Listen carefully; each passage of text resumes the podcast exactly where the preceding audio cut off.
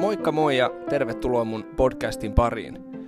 Mun on tapana näitä podcasteja kasata sellaisiin lyhyisiin sarjoihin, mutta tämä sarja on nyt sitten vähän pidempi, eli käsitellään Efesolaiskirjettä. Tervetuloa kuulolle.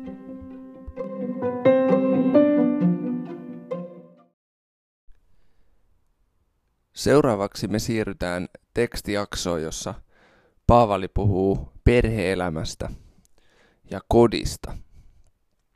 Ja kyllä me nykyyhteiskunnassakin ajatellaan, että koti tai perhe on semmoinen yhteiskunnan perusyksikkö. Ja jos siellä hommat toimii kohtalaisenkin hyvin, niin sitten koko yhteiskuntakin voi paremmin. Tämä tekstikatkelma alkaa Paavalin kirjeestä Efesolaisille viidennestä luvusta jakeesta 21. Ja siellä Paavali kirjoittaa näin.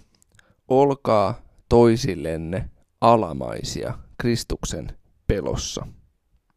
Ja voidaan myös sanoa, että olkaa toisillenne alamaisia kunnioituksesta Kristusta kohtaan.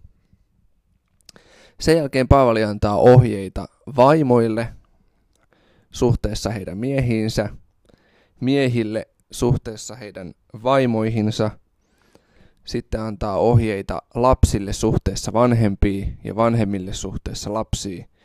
Ja lopuksi vielä Paavali antaa ohjeita orjille ja orjien isännille.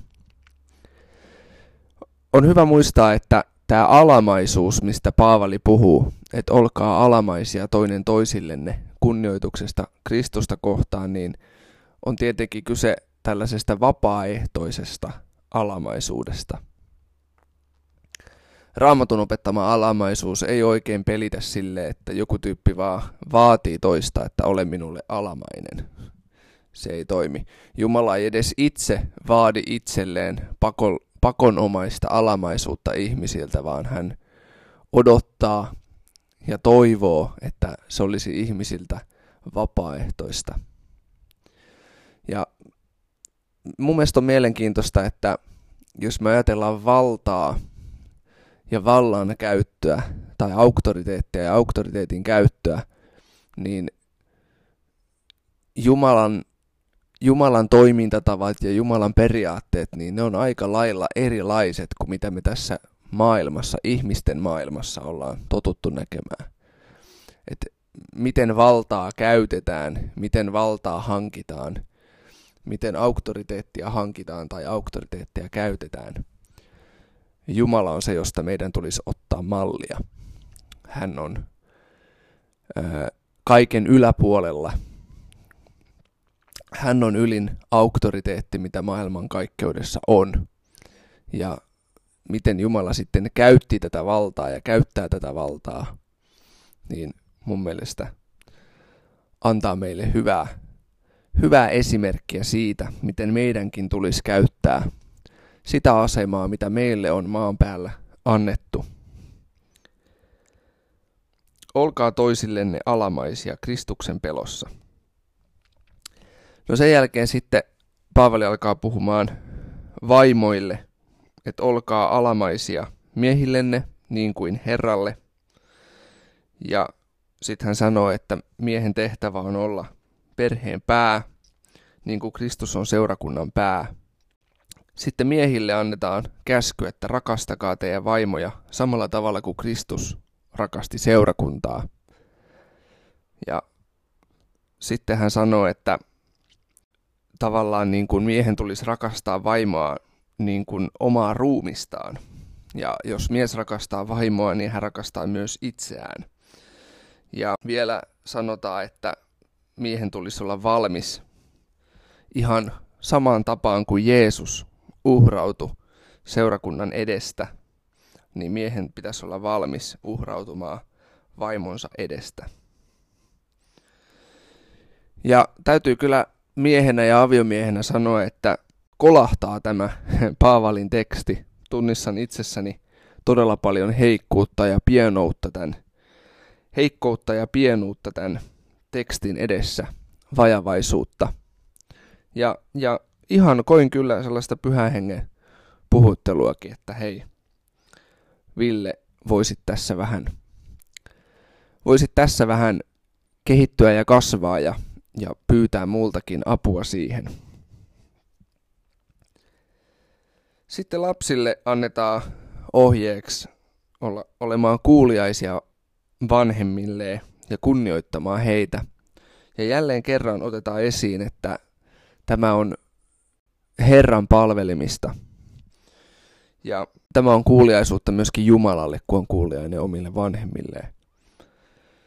Ja sitten vielä viimeisenä ryhmänä mainitaan orjat, joita oli tuon ajan roomalaisessa yhteiskunnassa todella paljon.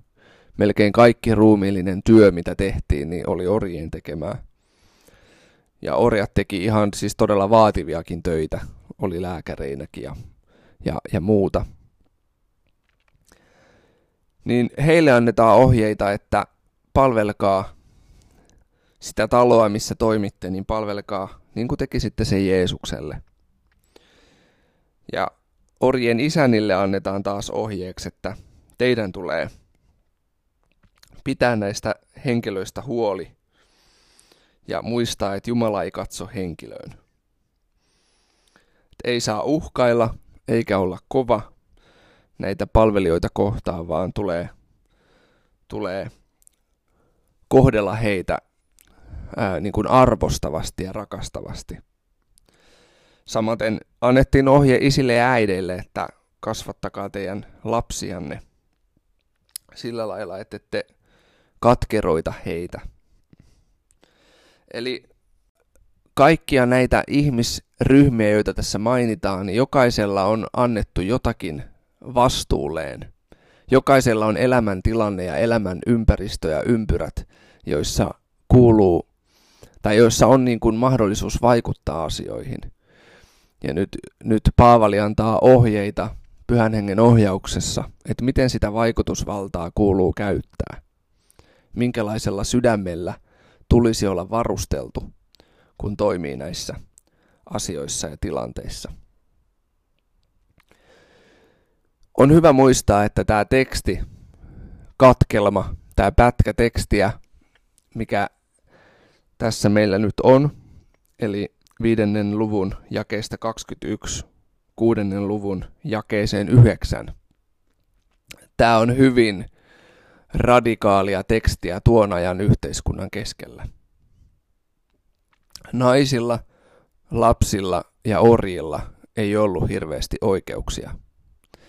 Ja Uustestamentti ja ensimmäisen vuosisadan kristityt Uuden testamentin innottamana tai Jeesuksen innottamana. Uusi testamenttihan rakennettiin kokonaiseen muotoon vasta vähän myöhemmin. Niin kristityt muutti tuon ajan yhteiskuntaa sillä omalla tavallaan toimia. Näkemys avioliitosta oli erilainen kuin siinä yhteiskunnassa oli. Näkemys naisesta oli erilainen kuin siinä yhteiskunnassa oli näkemys lapsista oli erilainen kuin siinä yhteiskunnassa oli. Näkemys orista oli erilainen kuin siinä yhteiskunnassa oli. Seurakunta oli paikka, jossa nämä kaikki ihmisryhmät, miehet, naiset, lapset, orjat, juutalaiset, pakanat, on samalla viivalla, saman Jumalan lapsia, samalla, saman Jumalan rakkauden kohteita, samaa Jumalan perhettä. Eli jälleen kerran Paavali kehoittaa tällaisten raja-aitojen kaatamiseen ja esteiden murtamiseen. Lyhyesti tuon ajan näkemykset naisesta ja tuon ajan näkemykset avioliitosta. Juutalaisten, kreikkalaisten ja roomalaisten näkemykset avioliitosta oli, oli erilaisia kuin tämä ihanne, mistä Raamattu kertoo, mistä Paavalikin kirjoittaa. Juutalaisten miesten alkurukouksiin tai aamurukouksiin kuului kolme asiaa, mistä ne kiitti Jumalaa. Ne kiitti, että ne ei ole syntynyt pakanoiksi, ne kiitti, että ne ei ole syntynyt orjiksi ja ne kiitti, että ne ei ole syntynyt naiseksi. Ja tämä ehkä kertoo jo omalta osaltaan aika paljon, että minkälainen oli tuon ajan yhteiskunta ja minkälainen oli se juutalainen kulttuuri. Eli juutalainen mies oli se niin kuin tavallaan keskipiste ja, ja, ja he sitten pyöritti asioita ja pyöritti yhteiskuntaa. Välillä hyvin ja välillä huonommin. Mutta tosiaan niin naista ei pidetty kauheasti arvossa, naisella ei ollut hirveästi oikeuksia. Mm, varmasti ihan suuri osa naisista koki kuitenkin elämänsä ihan mielekkäänä ja, ja turvallisena ja näin. En sitä epäile, mutta joka tapauksessa niin ää, tilanteet ei ollut sillä tolalla, kuin Jumala olisi halunnut, että ne on.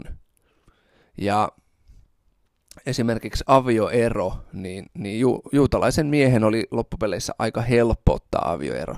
Ja tästähän Jeesuskin nuhteli fariseuksia ja kirjanoppineita, että hei, että se eronottaminen on kova sydämisyyttä, että se ei ole alun perin ollut Jumalan tahto, vaan avioliitto tarkoitettiin elinikäiseksi liitoksi. Ja avioliiton on tarkoitus olla sellainen, missä ää, sitä yhteyttä ja rakkautta ja toisen hyvinvointia vaalitaan. No sitten kreikkalaisessa maailmassa, kreikkalaisten ajattelussa, niin tämä tilanne oli vieläkin pahempi. Naisen asema oli huonompi ja, ja näkemys avioliitosta oli vieläkin rikkinäisempi. Prostituutio oli vahva osa kreikkalaista elämää ja oli tavallista, että kreikkalaisella miehellä oli vaimon lisäksi jalkavaimoja ja tällaisia ää, rakastajattaria. Eli, eli emännän tehtävä, vaimon tehtävä oli lähinnä huolehtia kodista ja lapsista ja pysyä siellä kotona ja sitten mies sai vähän tehdä mitä huvittaa. Eli ymmärrätte, että oli todella pielessä tämä kreikkalainen avioliitto. Ja tätä kulttuuria, kontekstia vasten, niin Paavalin tekstihän on aika kovaa tekstiä aika ravistelevaa ja, ja, ja tota noin niin, ää, rikko tavallaan sitä ympäristöä hyvällä tavalla rikkovaa tekstiä.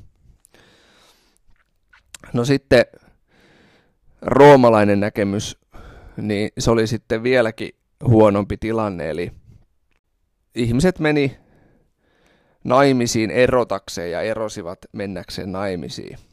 Ja puolisoa vaihdettiin, puolisoa vaihdettiin oikeastaan osa vaihtoi puolisoa vähän niin kuin vaatteita.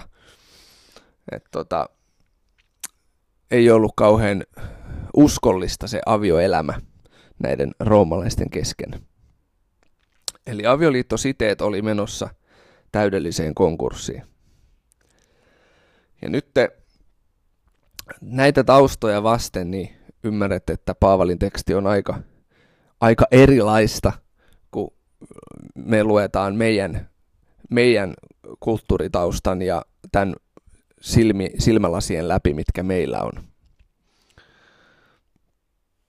No joku saattaa nähdä noissa teksteissä ää, niin kuin tällaista kontrollielementtiä, niin Paavalihan ei sellaisesta puhu, puhu vaan Paavali puhuu rakkaudesta. Ää, et, et meitä on kutsuttu sellaiseen uhrautuvaan rakkauteen, huolehtivaan rakkauteen, rakkauteen, jota ei särjetä. Ja, ja kaikki tämä tulisi tapahtua niin kuin Jumalassa, Jumalan avulla, Jumalan johdatuksessa. No sitten sanotaan vielä muutama sana lapsista ja orjista. Eli lapsilla tosiaan ei ollut, ollut hirveästi arvoa tuossa yhteiskunnassa ja kulttuurissa roomalaisessa perheessä. Kun lapsi syntyi, niin isä sai päättää, että pidetäänkö se lapsi vai ei. Ja välillä sitten tilan, oli tilanteita, kun lapsi jätettiin heitteille. Ja ton ajan kristityt itse asiassa tuli tunnetuksi siitä, että – että kristityt otti näitä heitteille etettyjä lapsia huostaansa ja kasvatti heitä.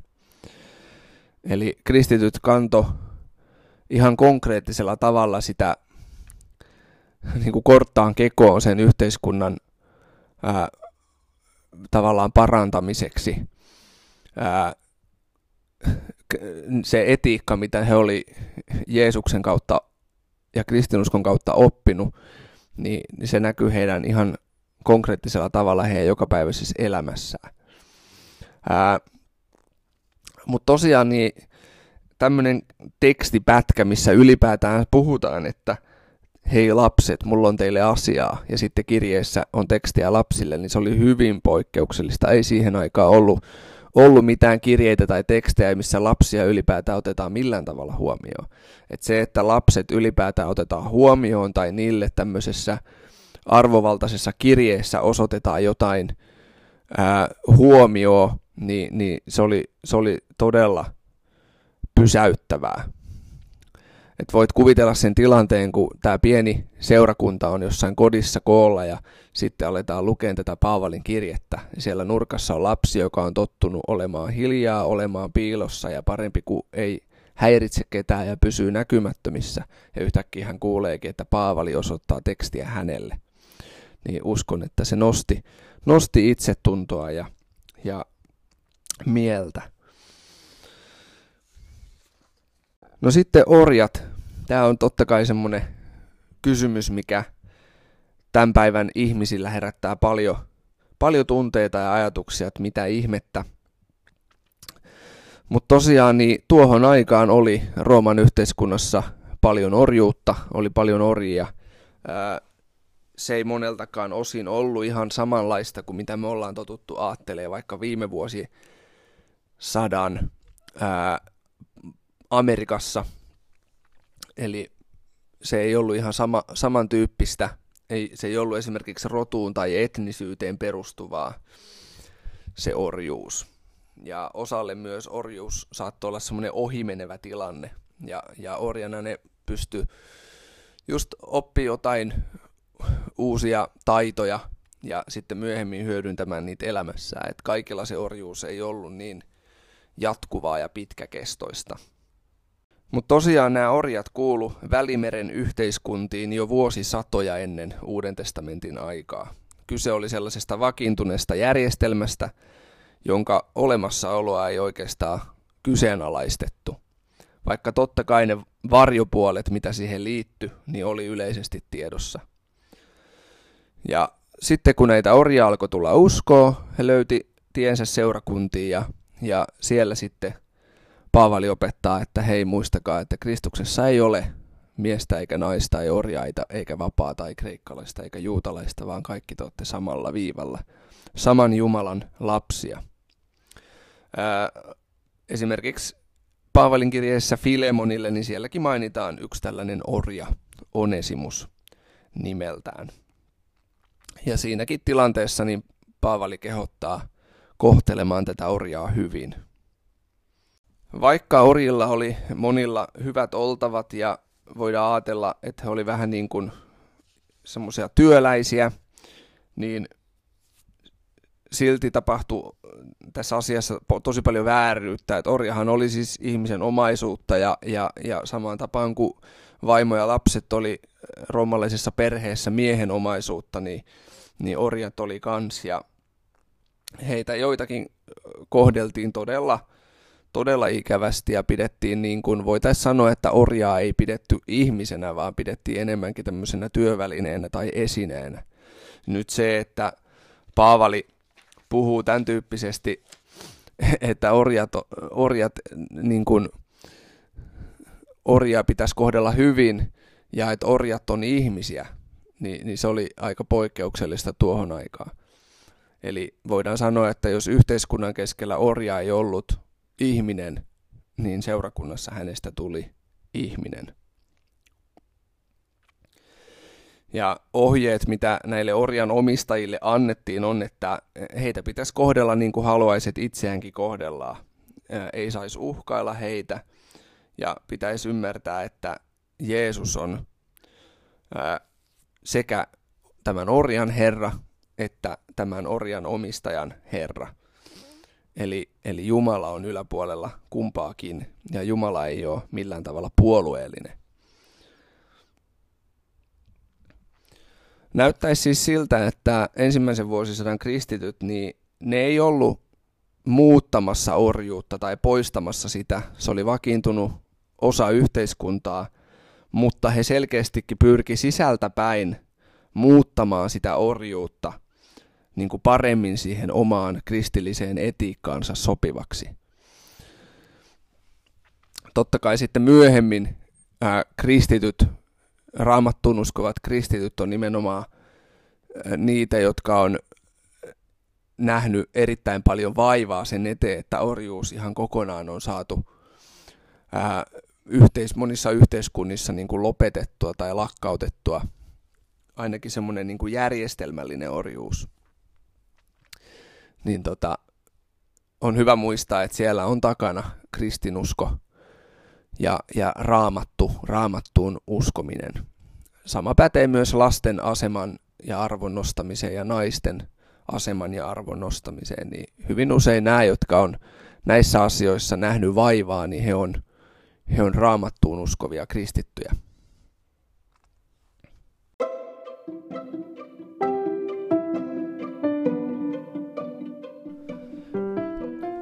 Kristinuskon vaikutus länsimaiseen sivistykseen ja yhteiskuntaan on sanoin kuvaamattoman suuri.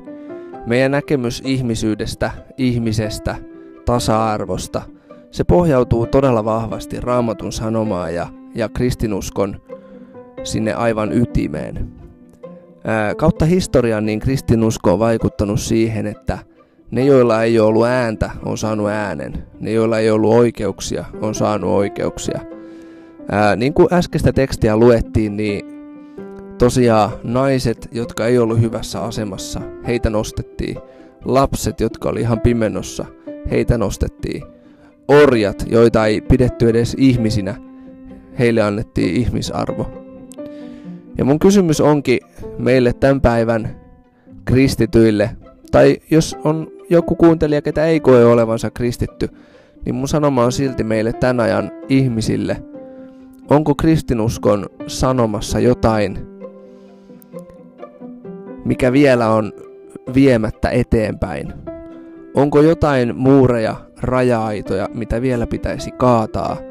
Onko jotain vielä, mitä oikeudenmukaisuuden vuoksi täytyisi tehdä? Kristityt on 2000 vuoden aikana pohtinut näitä kysymyksiä ja muun muassa sen seurauksena on poistettu orjuus. Sen seurauksena on annettu naisille äänioikeus ja monia muita mahtavia uudistuksia ihmiset on tehnyt tämän 2000 vuoden aikana sen takia, että he on ymmärtänyt, että on Jumalan tahto ja Jumalan suunnitelma ja lukenut näin raamatusta.